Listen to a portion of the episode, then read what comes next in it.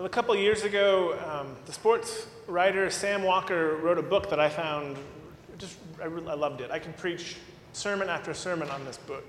I won't. Or maybe I will, we'll see.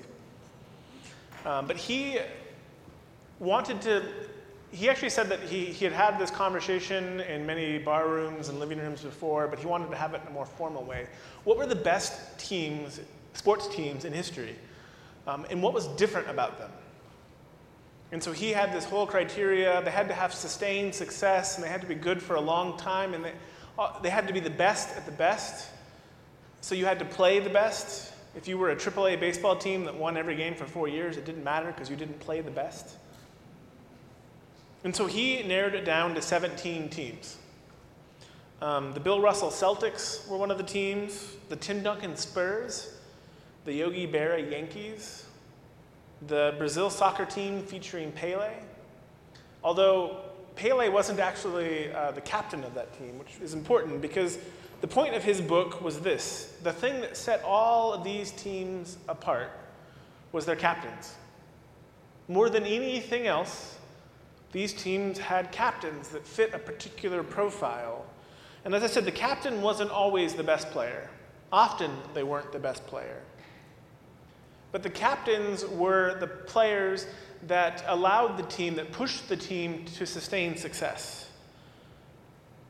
And what Walker found was that each of these captains had a list of about seven characteristics. Every captain fit in these descriptions.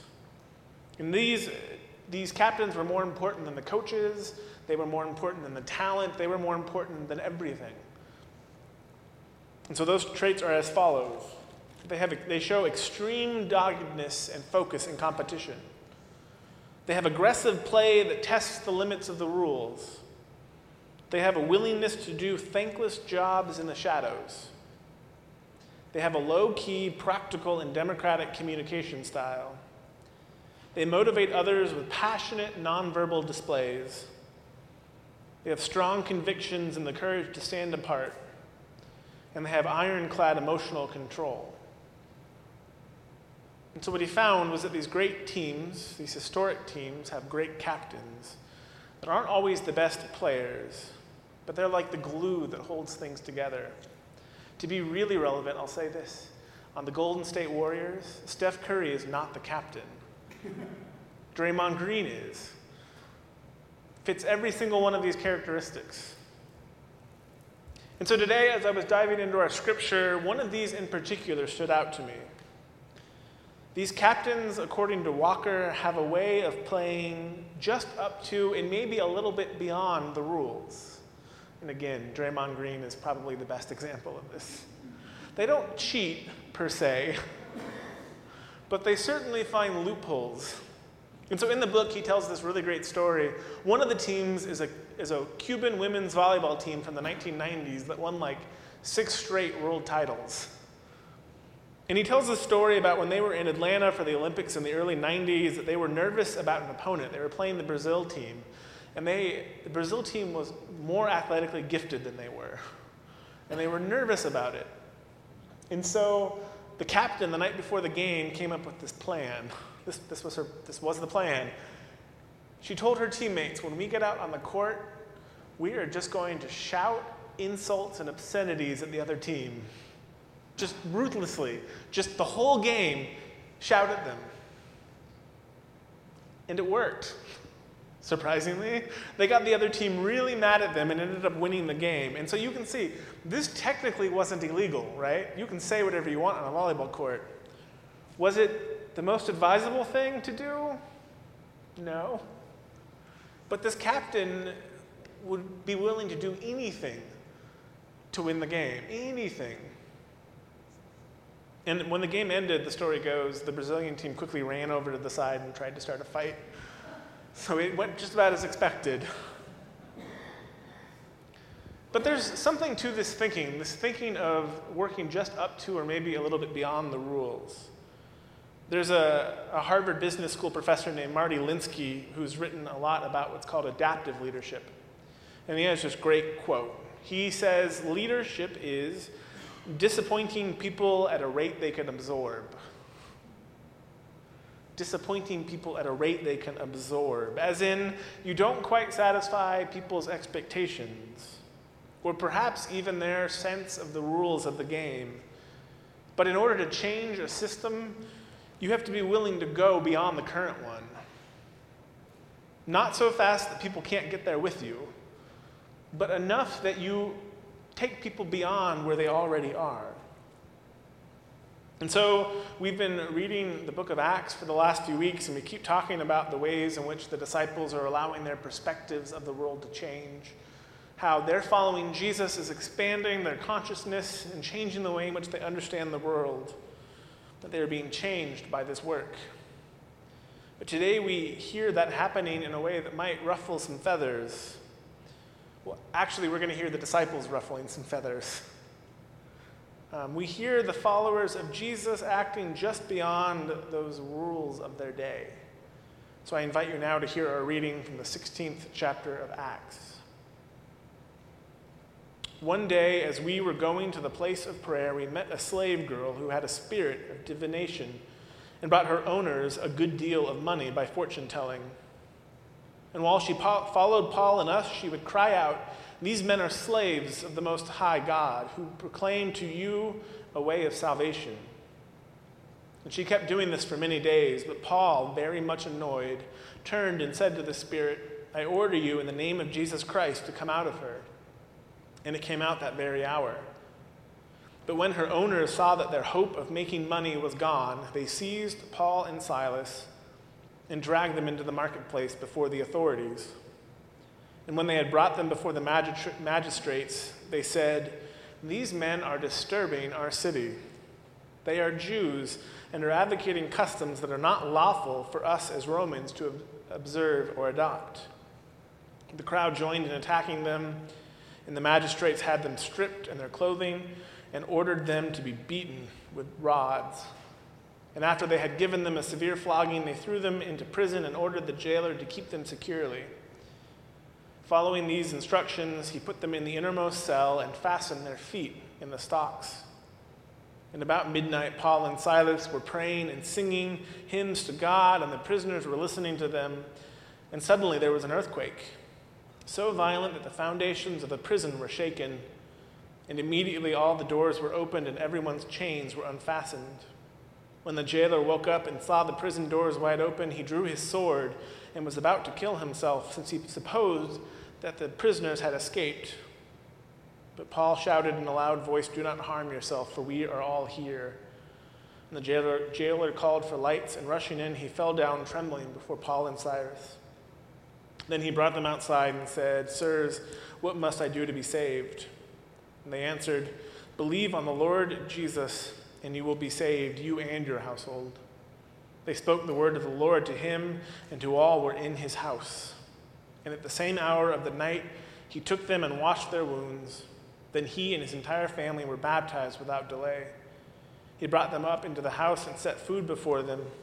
And he and his entire household rejoined that he had become a believer in God. May God bless this reading.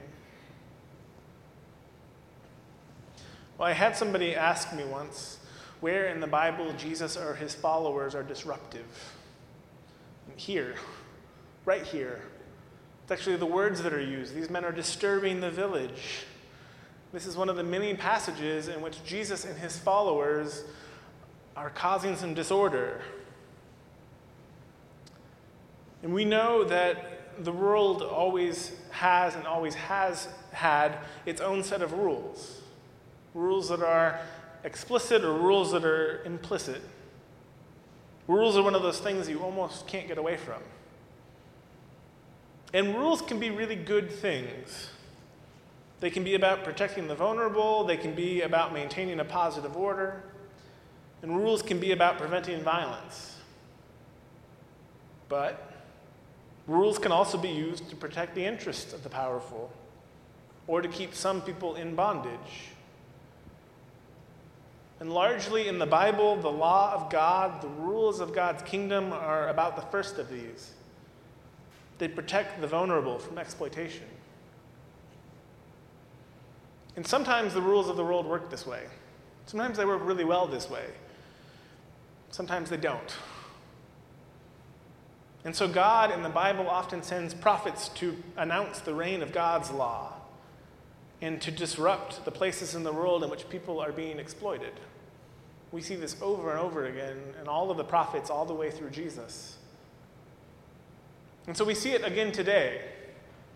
There is a woman who is a slave, she is owned by someone else. She is able to make money for her owners because of her ability to perform divinations, because of a demonic possession. And so these men have control of her. They benefit from this work. It is an exploit, exploitative relationship. And notice the rules of the world in which they live see nothing wrong with this. Or if they have, they've done nothing about it. It is the disciples who show up and do something they're not supposed to do. It is the disciples who show up and play just beyond the rules. And they cast out her demon, which gives her new life. But in the meantime, those who owned her as a slave have lost their source of income. And they're upset. And they turn to the authorities, those who are set up to enforce the rules, and they accuse these Jews of disturbing the peace, of being disruptive. Note, they're not all that concerned with the, the slave girl herself. The owners aren't really acting out of a sense of love, but out of a desire to continue this ex- exploitative relationship. And so the disciples are thrown in jail after they're beaten with rods, where a miraculous thing happens. The walls shake, and the gates open, and they are released. And in this moment, we hear this guard who sees them and repents and announces faith in Jesus. And so, in this moment of disruption, the world as it is shakes, literally shakes. And the world as it shall be is revealed. So there are always rules in the world rules about what belongs and what doesn't, about who is and isn't acceptable, what is and isn't allowed. At their best, they protect the vulnerable, prevent violence, support the well being of people. And at the worst, they do much worse than that. And so, we, each of us, is presented with this challenge. We have grown up in a world of rules. You get to kindergarten and they put them up on the board. Be respectful, raise your hand, and these are good rules. They are rules which maintain good order. But we also have to admit that sometimes the rules don't do that, that they don't do what they're supposed to do. You know, Martin Luther King Jr. spent a lot of his life fighting against rules that weren't good rules. He has this letter he wrote from a jail in Birmingham. He wrote it to fellow clergy in his area. I love this. People always think that the letter from Birmingham jail was written to people who disagreed with him. No, they agreed with him. They wanted to end segregation. They just didn't like the way he was doing it, like ending up in jail. And so to King, and so to them, King wrote this impassioned letter in which he spoke against this incrementalism and instead called for a direct action against the unjust rules of the segregated South. And he writes in there, drawing from the Catholic theologian Augustine, that an unjust law is no law at all. And to tell the difference, he drew on another Catholic theologian, Thomas Aquinas, who wrote that an unjust law is a human law that is not rooted in eternal law and natural law. Any law that uplifts human personality is just, and any law that degrades human personality is unjust. All segregation statutes are unjust because segregation distorts the soul and damages the personality. It gives the segregator a false sense of superiority and the segregated a false sense of inferiority. And so King saw it proper to disrupt the law of his day. And following this same logic, you can understand why the relationship between the slave girl in Acts and her owners is not good, and that any law that upholds it ought to be broken, as the disciples do. And so, despite the legal system of their day supporting this relationship, the disciples sought their duty to disrupt and end the unjust relationship. They chose to work outside of the bounds of the world they inhabited in order to live into the emerging kingdom of God. And so we continue to live in a world with various laws, some that are beneficial and some that often aren't. Some are in need of disruption because they don't support the reign of God's kingdom. And it's these that we are called to move beyond, to disrupt. And so this week, I got news from my home state that there was a trial that began. A humanitarian worker named Scott Warren has volunteered with an organization called No More Deaths. And the mission of No More Deaths, which was created by a Presbyterian minister in the early 2000s, involves working in the deserts of southern Arizona to provide resources for those crossing from Mexico. If you have never been to southern Arizona, imagine nothing, and then imagine it going on for hundreds of miles. It is desolate, it is hot, it is rough. And in some years, on the low end, dozens of people die crossing, and in other years, hundreds of people die crossing. And so, no more deaths, including Scott Walker, Scott Warren, provide water and food and medical aid and sometimes shelter. And so earlier this year, Warren, who was a professor at Arizona State, was arrested at a ranch near Ajo, Arizona. And Ajo is like you blink and you miss it kind of town in the middle of the Arizona desert. But he was, giving, he was caught giving direction to two migrants crossing and is currently on this, this trial that he is being charged with harboring undocumented immigrants and is facing 20 years to life in prison. And I think this is a case that is an important example of the laws of humans conflicting with those of God. Because the work of No More Deaths is meant to keep people from dying. That is, that's what they do. They don't ask about citizenship status or about whether or not someone deserves to be here because they know if they do that, people will avoid them and won't get the help they need. And so they simply provide resources to those in need. And in the past, I would point out, No More Deaths has actually worked with Border Patrol a relationship that has ended in the years in these last few years. And so, whatever our stances are on the borders, we are disciples. We have, I, if there are 100 people here, there are 100 different opinions on the immigration problem. I think we can agree that people deserve not to die, that that is something that nobody should be put in the situation for. But sometimes in our world, the rules simply do not support this work of saving lives. And indeed, sometimes the rules make it difficult to save these lives. And so, this is part of the call of the Gospels. It is part of the work of Christ the disciples are experiencing in Acts. That sometimes God calls us to disrupt the way things are, particularly when they don't line up with God's kingdom. And Scott Warren was working against a system that has been fine allowing people to die in the desert. And so the question for us is how are we allowing God's work to expand our sense of the world? Are we allowing God's knowledge of who's in and who's out to grow?